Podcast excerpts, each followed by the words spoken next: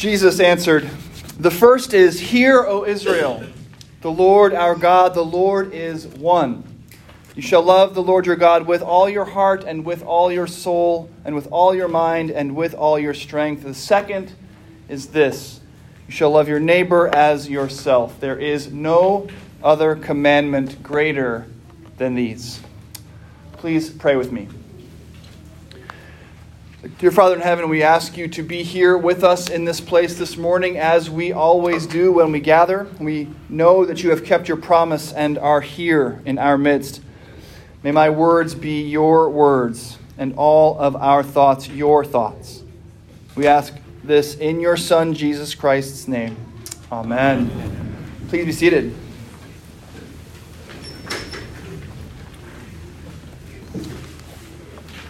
When Aya and I were in Israel several years ago, one of the first things that I noticed, in fact, I noticed it while we were on the plane on the way to Israel, was that during their prayer, Orthodox Jewish men wear a set of small black boxes, each on a leather strap, one wrapped around their left arm and one on their forehead, in obedience to these commands that we read in the book of Deuteronomy this morning. I'd known about that practice, but I'd never actually seen it in real life.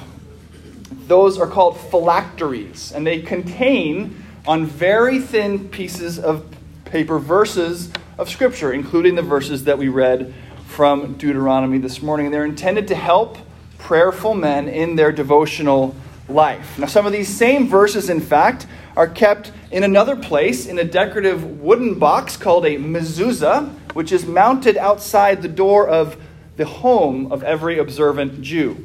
And not just outside the door, but every doorway, every establishment run by an observant Jew, in fact, every hotel and every hostel we stayed at had a mezuzah outside with verses of Scripture in it. Every time you go in and come out, as it says in Deuteronomy, remember the Lord your God. Perhaps the most important of the verses that are contained in these containers is called the Shema, which is Deuteronomy chapter 6 and verse 4, which we just read this morning. Hear, O Israel, the Lord our God, the Lord is one. The Shema is Hebrew for hear, the first word of that announcement, that the Lord is one.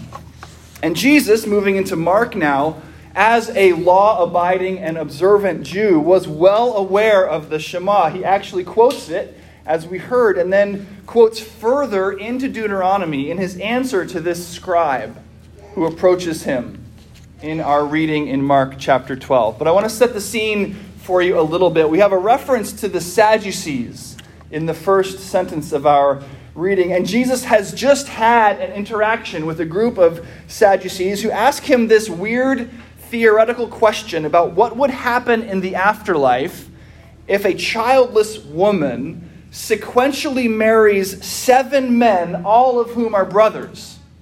Who, they want to know, will she be married to in heaven? Now, in response, Jesus proves himself more expert in the law than them, reminding them that in heaven there is neither marriage nor giving in marriage. Witness to this interaction is this scribe that we read about. Now, scribes were, in fact, experts in the law. So this scribe sees that Jesus answers the question well. And so he approaches Jesus with a question of his own Which commandment is first of all? And Jesus answers him from Deuteronomy. The first is Hear, O Israel, the Lord your God the Lord our God is one. You shall love the Lord your God with all your heart, with all your soul, and with all your mind, and with all your strength. The second is this you shall love your neighbor as yourself. There is no other commandment greater than these. Now, of course, he goes off book here, right? He goes from Deuteronomy, love the Lord your God, but then he changes course. I actually looked at a couple of commentaries this week about this formulation, this summary of the law into two commandments love God and love your neighbor. And while there were apparently a very few rabbis here and there who would occasionally put these two ideas together, Jesus seems to have been the first teacher to really and consistently sum up the law, all of the law, in this way love God and love your neighbor. You'll note, of course, that in Deuteronomy itself, the command is simply to love God. There's no mention of neighbor yet. Now, of course, that does not mean that the Old Testament does not command the love of neighbor. Nothing could be further from the truth. It's simply to say that Jesus is notable for his combination of these two great laws into one summary of what being truly obedient to the law really is. And it's his summary, in fact, that we open our worship service with every single week. You shall love the Lord your God with all your heart, and with all your soul, and with all your mind. This is the first and great commandment. And the second is like it you shall love your neighbor as yourself.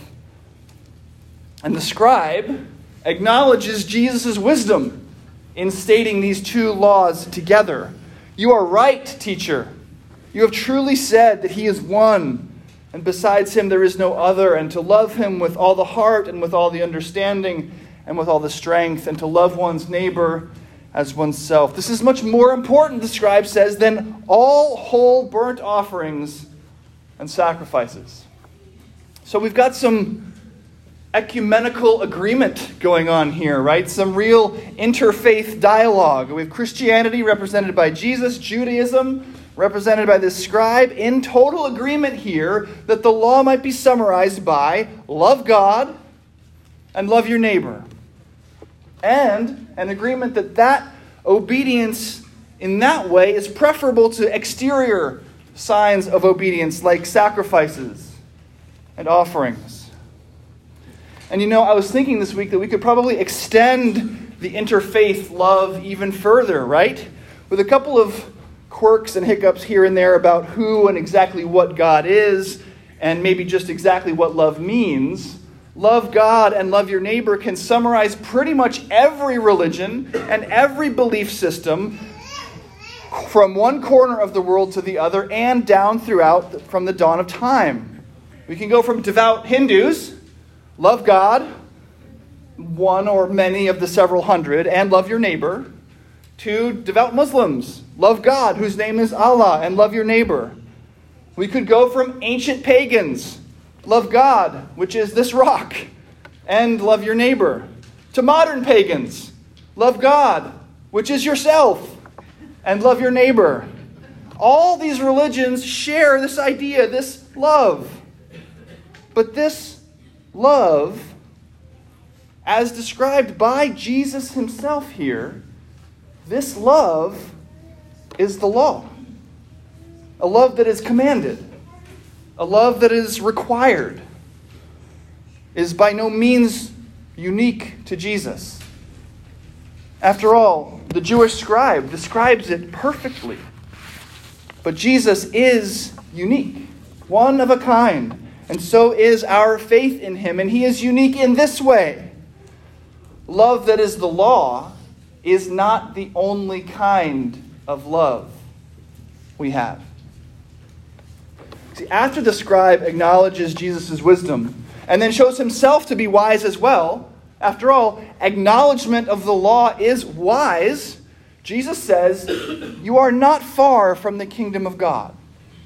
Now, not far, perhaps, but it does seem like there's something missing.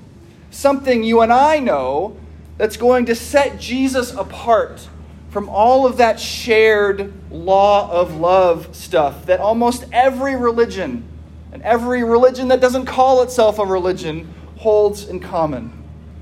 Because Jesus is the embodiment of a uniquely Christian truth. That the law, as good as it is, cannot actually bring about the thing that it requires. The law is good and holy and righteous, but it cannot actually produce love. It can ask for it, but cannot make it be. A different kind of love has to come in now. And only the gospel, the unique good news about Jesus Christ, can actually create love. It's good to remember this specifically on Reformation Sunday, which is today, the anniversary of the beginning of the movement of rediscovery of this proper distinction between law and gospel. It was 504 years ago today that Martin Luther nailed his 95 Theses to the door of the Castle Church in Wittenberg. The Reformation was, of course, about lots of things, but it might be summarized by its famous five solas, five onlys. The rediscovering and recentering of the doctrines of grace alone, faith alone, Scripture alone, Christ alone, and to God alone be the glory. Now, the law, the reformers said, not for the first time, of course, the reformers are only quoting Jesus here.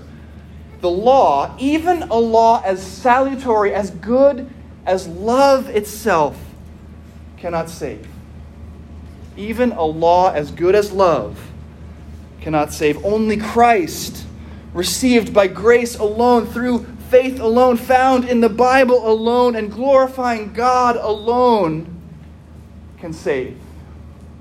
So this scribe, even acknowledging correctly, absolutely correctly, that to love God and to love one's neighbor is better than any offering or sacrifice, even that is not quite there.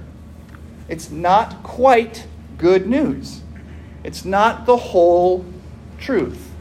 Because love, even love, is still the law. Near the end of our time in Israel, Aya and I were in Jerusalem, and we went with our tour group to the western wall of the Temple Mount. Because of the restrictions about entering the Temple Mount itself, which is currently controlled by Muslims, the western wall outside the temple is the holiest place that Jews are permitted to pray. And no tour of Israel is complete without a stop there. And today, or at least when we went several years ago, access to the area of the Western Wall is strictly controlled. You wait in a very long line.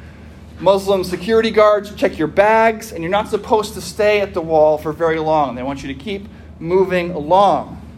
And after you're through all the Muslim security, men and women are separated from each other. And the men are pointed around the end of this long fence to the place where they can enter the area reserved for them in front of the wall. And as I went to enter the courtyard there at the foot of the western wall, I came to a final checkpoint. Now, there was no guard there, but there was a bowl of disposable yarmulkes. And I realized, having not thought about it before, that no one is allowed to enter to approach the western wall, this holy place, without their head ceremonially covered. And right there, for some reason, finally, I'd had enough.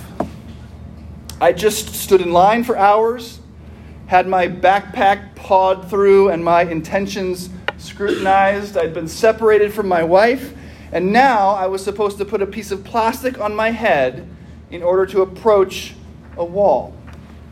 And I decided not to do it.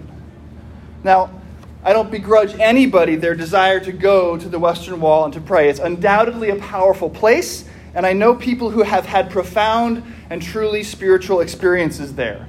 But for whatever reason, on that day, I turned back. I went the other way, and I sat on some steps on the other side of the plaza from the wall. And it was while I was sitting there with the sun shining on my face, away from the crowd at the face of the wall, that I had my own profound and truly spiritual experience. It was there that once again I remembered the glory of the gospel.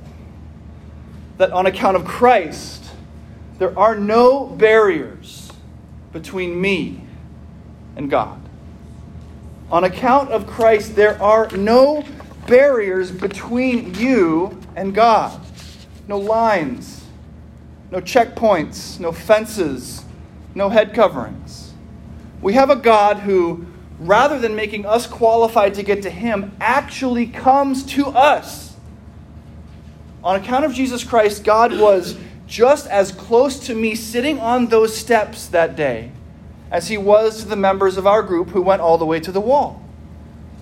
Because the life of faith is not about who we are, what we do, where we go, how we qualify. It is all about Jesus and what he has done for us. It's all about Jesus and what he has done for you. And that is a different kind of love. That is a love that is not the law. That is a love that is not required. That is a love that is given to you. Now, I had just followed all these laws trying to get close to something the Western Wall. The scribe giving Jesus the right answer was close to the kingdom of God. But close, well, close isn't close enough. Close isn't good news. It turned out that I didn't want to get close. I needed to be reminded on that day that God came to me. Hear, O Israel, Jesus quotes The Lord our God, the Lord is one. You shall love the Lord your God with all your heart, and with all your soul, and with all your mind, and with all your strength. You shall love your neighbor as yourself. There is no other commandment greater than these. But there is something greater than these commandments. Even greater than these commandments, outshining them by so much that it as, is as though they do not shine at all, as St. Paul puts it in 2 Corinthians 3. Greater than these commandments is Christ Himself. These commandments ask you to love. God in Jesus Christ is love for you. And this is love, says the Apostle John, not that we have loved God, but that He loved us and sent His Son to be the propitiation, the perfect sacrificial offering for our sins. Jesus is the love of God given freely to you. And that's your good news on this Reformation Sunday, and every Sunday, and every day and every hour. We just sang, I need thee every hour. This is your good news for this hour. The law is not the gospel, the gospel is not the law. The law is good and righteous and holy. Love the Lord your God with all your heart, soul, mind, and strength. Love your neighbor as yourself. You are called to love in a way that is a reflection of the perfect love of God. But my proclamation of that law to you true though it is, does not contain within it the ability to create law keeping in you. It can only ask, not provide. It is a love required, not given. The gospel proclamation, though, does provide. The gospel is a love given. Jesus Christ, the faithful law keeper, laid down his life for you, the law breaker. And that is how you come to love God with all your heart and all your soul and all your mind and strength. That is how you come to love your neighbor as yourself. Not by your own effort, but by Christ's own obedience given to you, a love not required, but given. By Christ's own love, in fact, given to you. That's the gospel. That's good news. And it's good news today tomorrow and forever. The expert in the law was close to the kingdom. The recipient of Christ's finished work, you, is brought all the way home. Thanks be to God. Amen.